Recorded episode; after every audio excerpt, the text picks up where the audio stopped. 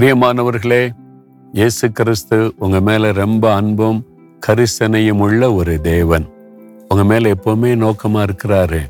நீங்க என்ன படிக்கிறீங்க என்ன வேலை செய்றீங்க என்ன பிஸ்னஸ் பண்றீங்க உங்களுடைய வாழ்க்கை எப்படி இருக்கு எல்லாத்தையும் கவனிக்கிற தேவன். இக்கட்டான நெருக்கமான காலத்துல கூட அவர் உங்களுக்காக வழி திறந்து உங்களை ஆசிர்வதித்து அற்புதமாக நடத்துவார். அவருடைய கிருபை அத்தனை பெரியது. பாருங்களேன் மோசையை பார்த்து ஆண்டவர் ஒரு வார்த்தை சொல்றாரு. யாத்திராம முப்பத்தி மூன்றாம் அதிகாரம் பதினேழாம் வசனத்தில் என் கண்களில் உனக்கு கிருபை கிடைத்தது.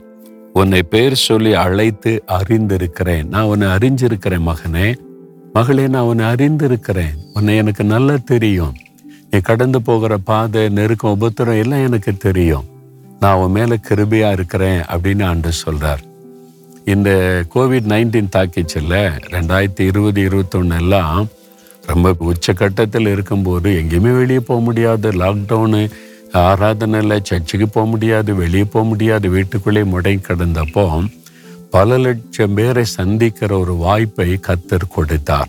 ஜெபிக்கலாம் அங்கே நிகழ்ச்சி மூலமாக பல லட்சம் குடும்பங்கள் நூற்றி இருபது நாடுகளுக்கு மேலே அந்த நிகழ்ச்சியை பார்த்தாங்க.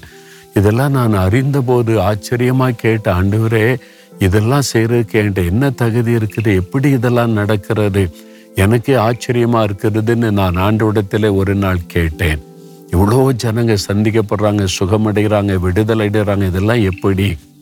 அப்போ என்கிட்ட என்ன தகுதி இருக்குது? அப்படின்னு நான் ஆண்டவர்கிட்ட கேட்டபோது ஆண்டவர் இந்த வார்த்தை சொன்னார். என்னுடைய கண்களில் உனக்கு கிருபை கிடைத்தது. என் கண்ணில் உனக்கு கிருபை கிடைத்தது. அந்த கிருபையினால தான் நான் உன்னை பயன்படுத்துகிறேன் அப்படின்னு சொன்னார். என்னுடைய தகுதியினால் அல்ல என் பரிசுத்தத்தினால் அல்ல என் பக்தியினாலும் அல்ல தேவனுடைய கிருபை. பிரியமானவர்களே நம்ம ஒவ்வொருடைய வாழ்க்கையில் அப்படிதான். உங்களுக்கு ஒரு நல்ல வேலை நல்ல பிஸ்னஸ்ஸு நல்ல வருமானம் நல்ல குடும்பம் சொந்த வீடு வசதி அதெல்லாம் தேவனுடைய கிருபை. அவருடைய கண்களிலே உங்களுக்கு கிருபை கிடைத்ததுனால தான் இத்தனை ஆசிர்வாதங்கள். அதனால பெருமைக்கு இடமில்லை.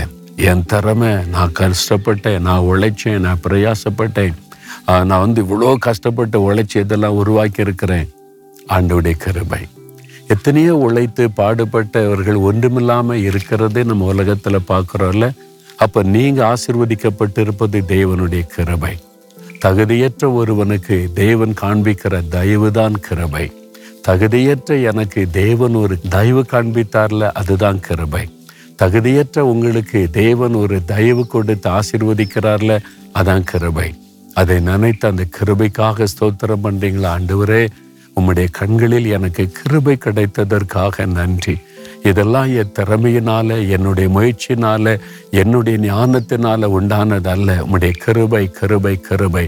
அந்த கிருபைக்காக உமக்கு ஸ்தோத்திரம் கிருபையை சார்ந்து கொள்ளுகிறேன். இயேசு கிறிஸ்துவின் நாமத்தில் ஆமேன் ஆமேன்.